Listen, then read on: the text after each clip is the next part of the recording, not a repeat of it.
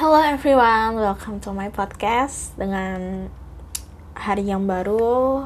Otomatis suasana hati juga harus baru, terus ya tetap semangat lah ya. Oke, hari ini aku mau kasih judul uh, bukan judul sih kayak temanya tentang sebuah pertemanan. Kalau judulnya uh, apa ya aku kasih judul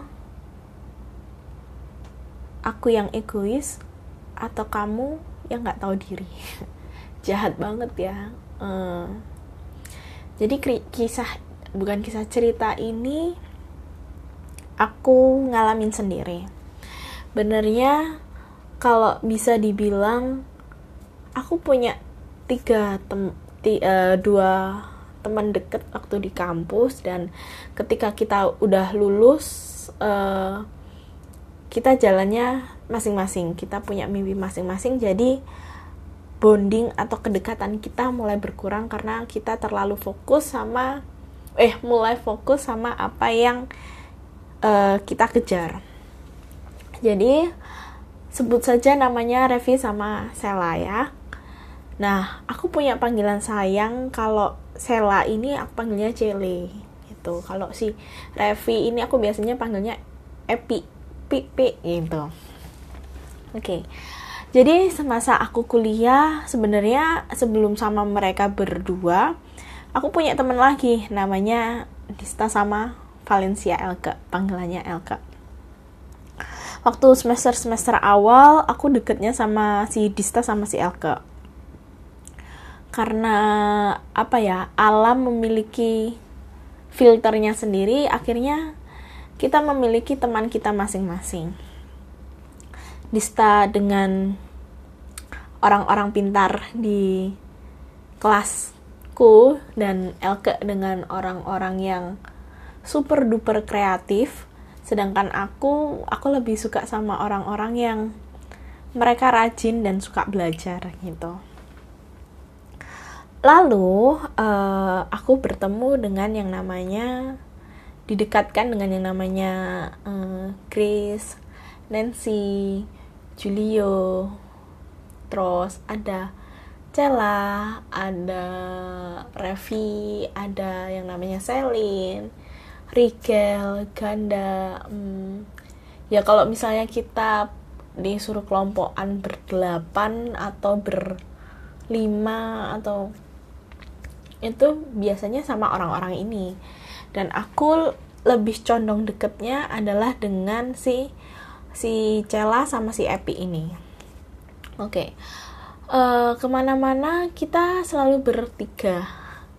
Kadang ke kantin itu bareng makan bareng terus habis itu kita saling tunggu menunggu. Bahkan ke toilet pun kadang kita gantian sih cuma barengan gitu uh, kita nggak pernah curhat yang segimana gimananya cuma kita lebih ke arah uh, pelajaran kali ya. Karena kita deketnya sangat-sangat deketnya kita punya bonding itu ketika kita mulai uh, penelitian dimulai dari riset. Sebenarnya uh, aku memiliki pengalaman khusus dengan si Revi si Raffi ini uh, apa ya mungkin kita sama-sama perfeksionis ya. Atau bisa dibilang kita sama-sama memiliki jiwa kompetitif. Jadi kayak oke okay, uh, eh, kita nggak saling bicara kita sampai di mana. Kadang kita aku belum ngerjain nih oh iya aku juga belum ngerjain jadi nanti aja ya di akhir-akhir. Padahal ketika kita ke, ke, kita ketemu nih di satu tempat ngerjain sama-sama ternyata kita di uh, start yang sama. Maksudnya kita nggak bener-bener nggak ngerjain. Kita sama-sama ngerjain cuma kita nggak saling ngomong. Gitu sih. Dan lalu apa ya? Sempat di satu titik uh, aku minta tolong sama si kakak tingkat aku yang namanya Celisa itu buat bantu kita kerja skripsi. Dalam arti mentoring kita ya. Mentoring kita. Terus uh, si Revi ini menemukan judul yang bagus uh, karena metode yang kita bertiga mau itu awalnya sama-sama analisis isi karena kok kelihatannya lebih cepat selesai ya daripada si yang susah-susah gitu. Terus waktu um, ketemu sama Celisa dan lain sebagainya, si Celah sudah selesai duluan nih. Dia sudah menemukan dia mau bahas tentang apa menggunakan teknik analisis isi. Sedangkan aku, aku belum nemuin sama sekali.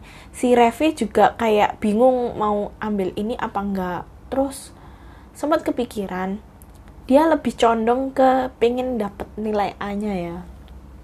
Jadi dia memutuskan untuk ambil uh, fenomenologi dan luar biasanya dia fenomenologi ini adalah metode penelitian yang paling sulit di ilmu komunikasi di kampus aku dan dia mengambil studi tiga setengah otomatis harus ngejar banget kan skripsinya gitu dan kalau emang kalian mau kerja untuk fenomenologi? Aduh terkuras banyak sih. Apalagi dia memilih pembimbing yang totally kalau kalian dengar namanya di kampus orang-orang fakultasku pasti tahu kalau mereka berdua adalah dosen killer. Sukanya uh, jatuhin jatuhin apa ya jatuhin mental anak bimbingannya mungkin dengan kita selama kita bimbingan dipersulit dengan uh, dipersulit dengan mereka berdua kita sidangnya lebih gampang gitu kali ya. Bisa jadi kayak gitu sistemnya.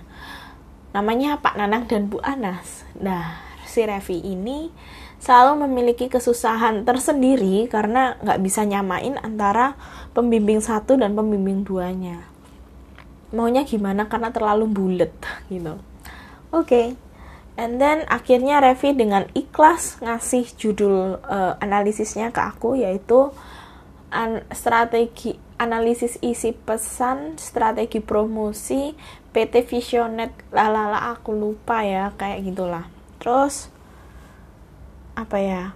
Ya udah lambat laun kita saling ngerjain. Kita nggak nggak punya pembimbing yang sama. Kita memiliki pembimbing yang berbeda. Bahkan pembimbingnya Revi ini adalah pengujiku.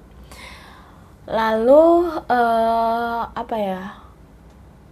ya setelah kita uh, di titik di titik waktu heboh-hebohnya kerja riset pada akhirnya kita bisa nih melalui ini bisa lanjutlah kita ke sidang proposal di mana sidang proposal itu aku udah deg-degan banget dan aku nggak pengen dapet dosen Bu Anas dan Pak Nanang waktu itu. Emang berdoanya nggak pengen banget dapet mereka karena aku tahu nih orang ini killer.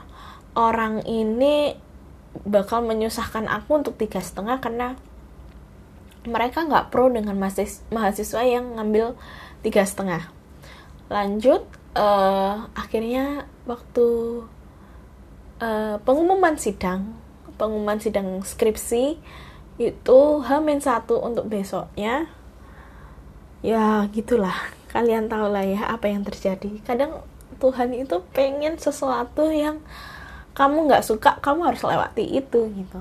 Dan ternyata bener dong. Aku dapetnya Pak Nanang dan Bu Anas. S itu adalah dosen pembimbingnya si Revi. Itu menghela napas sekali gitu dan waktu aku tahu waktu aku di uh, ruang sidang ya eh kok ruang sidang di fakultas aku tahu dikasih tahu temanku yang namanya Jeremy Oke, okay, aku adalah orang pertama yang checkpoint. Checkpoint. Dapat checkpoint dong gue. Ya, ya gitulah ya. Otomatis aku nangis dan ngerasa kelihatannya aku nggak bisa tiga setengah nih. Tapi mau nggak mau ya teman-teman, kalian harus tetap melewati masa-masa yang kalian nggak suka sih. Dari situ aku belajar, uh, aku nggak bisa menghindari masalah. Aku nggak bisa menghindari apa yang sudah ada di depanku kalau aku menghindar pun ya otomatis aku bakal gagal dan bakal dihantui itu gitu jadi ya aku memutuskan untuk memberanikan diri aku percaya waktu itu doaku seperti ini Tuhan engkau uh, engkau mengurapi aku dan memberi hikmat aku sama seperti Salomo. Engkau menyertai aku sama seperti Yusuf. Engkau memberikan Nita uh, lidah bibir seperti Yesaya. Engkau memberikan Nita iman seperti uh, Sadrak Mesak dan Abednego serta Daniel. Engkau menjadikan Nita alatmu seperti Ayub dan kawan-kawannya banyak banget. Dan itu setiap kali nih aku doa selalu bilang kayak gitu. Dan bener dong aku bisa melewati itu bahkan puji Tuhannya aku dapat nilai A. Kadang hal yang kamu takutin belum tentu itu terjadi. Di ruang uh, proposal waktu itu aku isinya cuma guyon-guyon bahas tentang OVO. Oh iya tapak nanang. Iya tukang rujak itu udah pakai OVO loh. Dan lain uh, tambah bahas tukang rujak dan kawan-kawannya. Jadi bukan bahas lagi tentang penelitianku gitu. Bahas penelitianku cuma di awal-awal waktu aku presentasi dan mereka tertarik. Terus bahasnya waktu uh, sekitar sidangku tuh cuma 30 menit buat tanya jawab ya. Iya, 30 menit dan 30 menit selanjutnya eh ya 45 menit selanjutnya itu isinya guyonan semua gitu. Jadi kayak wow aku se se apa ya sepinter itu buat mengecohkan pembicaraan mereka tentang skripsiku gitu. Dan si Revi pun juga begitu. Uh, ternyata dosen pengujinya dia adalah dosen pembimbing aku dong. Kita sama-sama klub. Oke okay, lanjut. Apa ya? Teman-temanku ini dua temanku ini selalu mengusahakan semisal aku nggak bisa. Dalam arti misal aku terlalu kerja serius banget. Waktu kumpul sama mereka jadi kayak mereka yang selalu ngingetin aku buat Nit udah makan kamu udah sampai mana? Terus uh, kadang kalau aku udah sedih mereka yang tahu kalau aku lagi galau.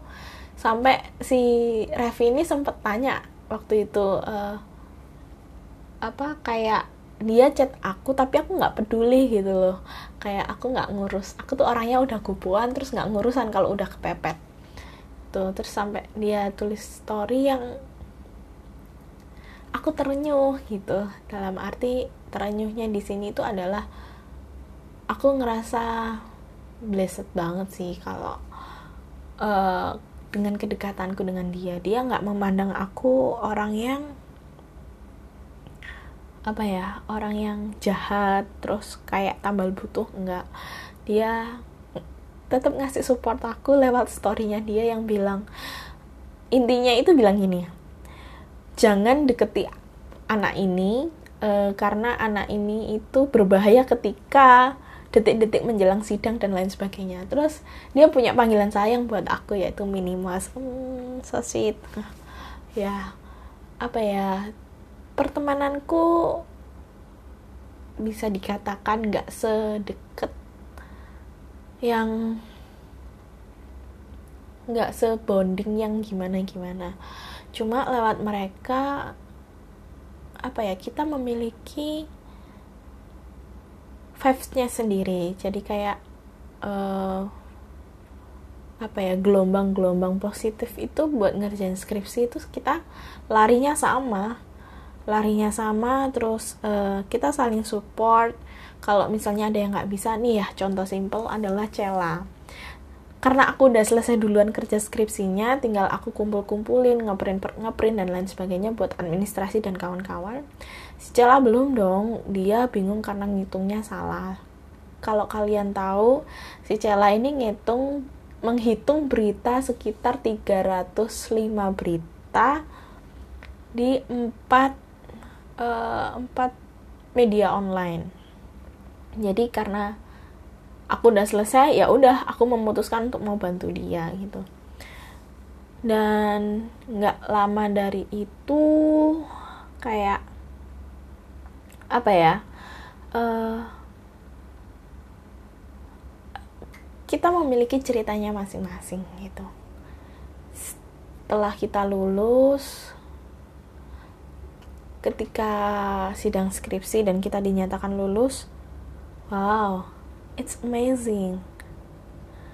Itu kayak rasanya mimpi yang benar-benar jadi nyata. Kayak rasanya mimpi yang sebenarnya kita nggak bisa sih kalau dalam otak manusia dalam apa ya diri manusia kita ngerasa kita nggak bisa. Kita bertiga nggak mungkin bisa apalagi si Revi ya. Itu nggak mungkin bisa karena itu terlalu sulit. Tapi buktinya kita bisa gitu sampai di satu titik aku mulai ngerasa down. Kenapa? Karena hingga saat ini aku belum menemukan pekerjaan tetap. Dan aku lebih banyak ke area freelance freelance gitu. Terus ada satu statement yang bikin aku apa ya kayak sakit. Cuma ya udah gitu dan ini terlontar dari pasangan pasanganku. Dia bilang gini sebenarnya kamu ini nggak punya pengalaman di bidang itu. Cuma karena kamu pinter ngomong jadi seolah-olah kamu ini anaknya kritis. Gitu. Dan aku diem dong. Ya dan aku langsung inget iya ya aku masih pengangguran loh. Aku bukan orang yang gimana gimana aku istilahnya aku nggak ada hal yang bisa aku banggakan. Tiga setengah itu pun nggak cukup untuk jadi modal untuk aku bisa membanggakan diri gitu. Terus aku lihat si temanku yang Cela memutuskan untuk merit dan apa ya aku congrats buat selamat buat Cella congrats buat Cella udah ngelahirin anak pertama dan udah menikah juga. Eh salah kembali dong. Udah menikah dan udah ngelahirin anak.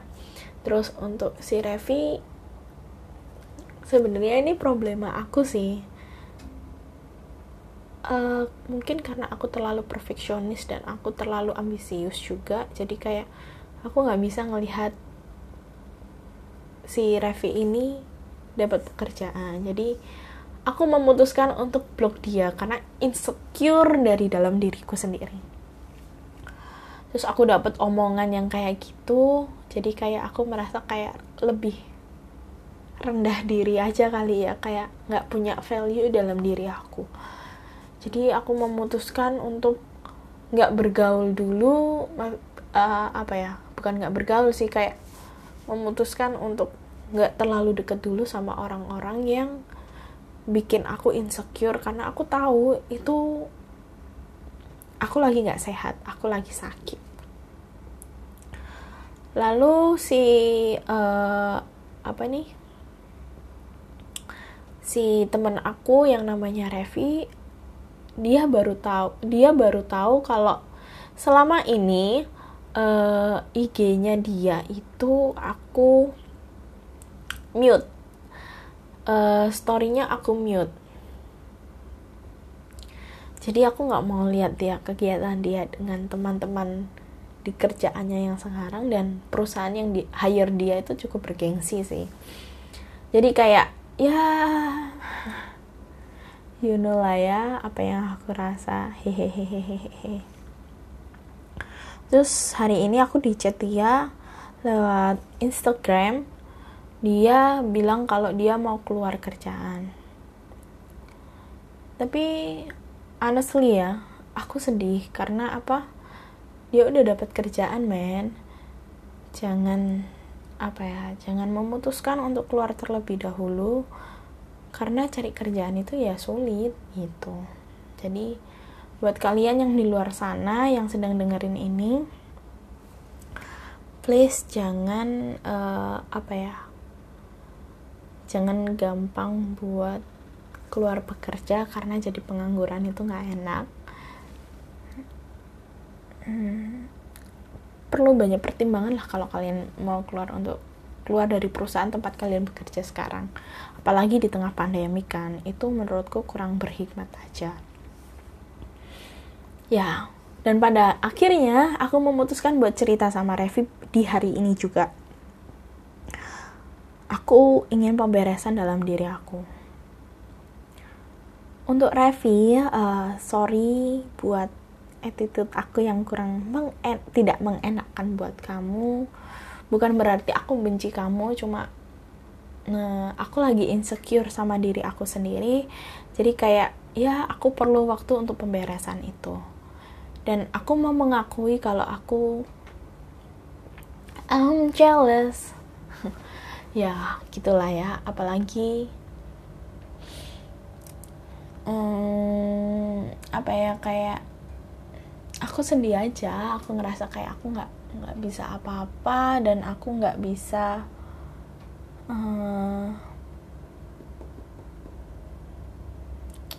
nggak uh, bisa melakukan apa-apa. Aku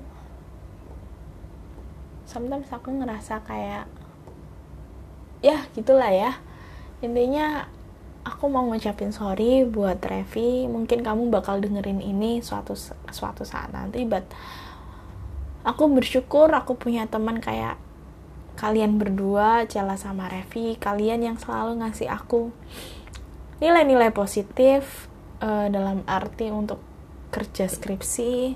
Kita pernah berjuang bareng kita pernah sama-sama bareng kita pernah susah bareng kita pernah ketawa-ketawa bareng bahkan kita pernah saling uh, tengkar bareng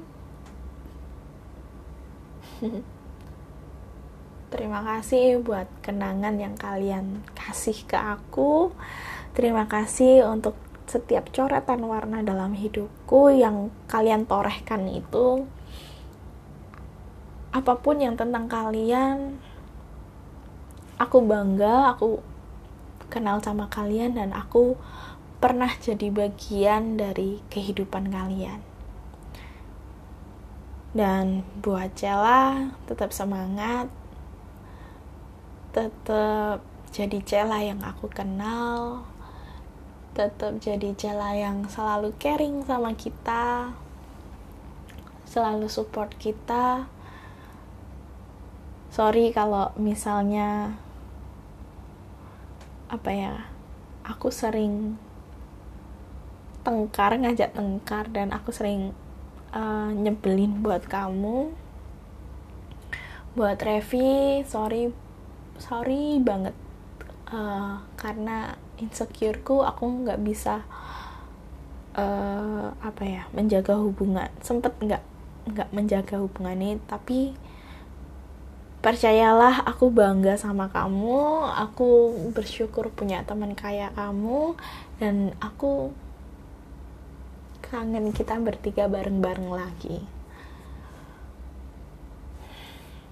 buat kalian berdua. See you on future. Semoga kalian jadi orang yang sukses di masa depan.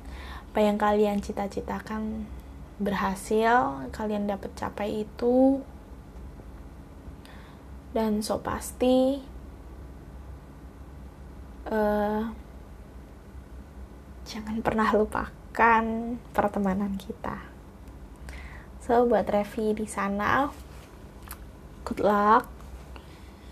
Jangan bucin-bucin dan I love you buat kalian berdua. Dan buat teman-teman yang dengerin ceritaku ini, kalian bisa petik pelajarannya sih. Jadi, uh, pertama kalian harus tentuin lingkungan pertemanan kalian. Karena apa? E, sebuah lingkungan pertemanan itu bisa membuat e, membentuk karakter kalian ataupun e, mempengaruhi kehidupan sosial kalian. Kedua, untuk teman-teman yang lagi skripsi cari teman-teman yang emang positif dalam arti mereka uh, rajin atau apa ya bisa dibilang ngasih ngasih semangat buat kalian untuk kerja skripsi jangan sampai kalian bimbingan tanpa ada progres gitu. Dan yang ketiga adalah jangan pernah iri ataupun jealous tentang kesuksesan temanmu karena itu akan merusak atau menggerogoti hubunganmu dengan temanmu bahkan hatimu sendiri juga akan luka gitu. Jadi kalau uh, kalian melihat teman dekat kalian lebih berhasil daripada kalian please jangan lakuin uh, apa ya jangan lakuin atau membenci mereka tapi bencilah uh, apa ya insecuremu lawan insecuremu itu tetap berhubungan baik sama temenmu. Kalau semisal insecuremu sama kayak aku ya mungkin kalian bisa mute dulu tuh eh, orang-orang uh, yang bikin kamu insecure but tell them. Ceritakan ceritakan itu ke mereka suatu saat nanti. Bilang say sorry dan lain sebagainya. Karena apa uh, membangun relasi itu lebih susah daripada kamu membangun sebuah permusuhan. Jadi alangkah baiknya kalau kalian uh, tetap memiliki relasi yang baik dengan siapa pun itu, apa pun orangnya dan bagaimanapun bentuknya. Gitu sih. Dan jangan lupa ini pesan aku yang terakhir.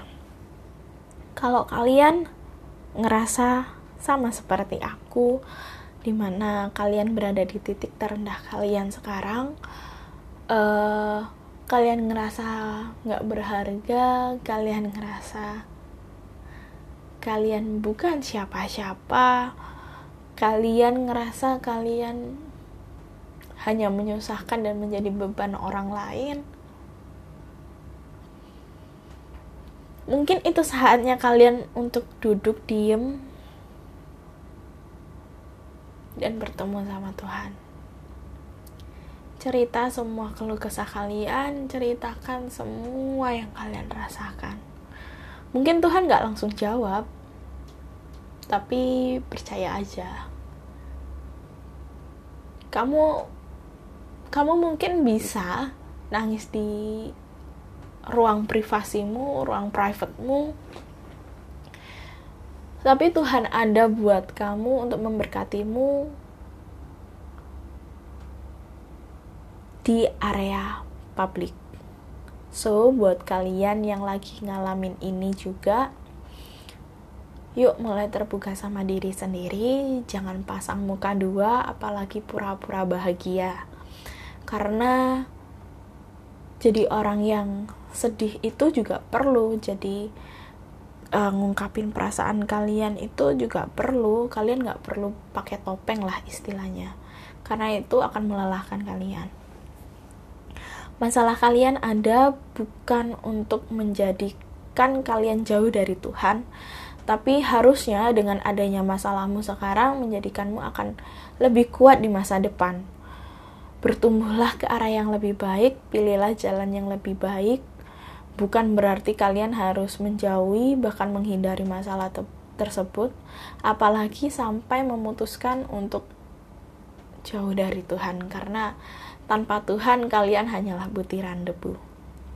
Oke teman-teman sampai sekian dulu uh, ceritaku hari ini. Mungkin kalau kalian mau ada masukan ataupun kalian mau sharing tentang pertemanan kalian kalian bisa juga DM aku di Instagram aku yaitu Nita Resita underscore 28 Mungkin lewat cerita kalian Aku juga terberkati.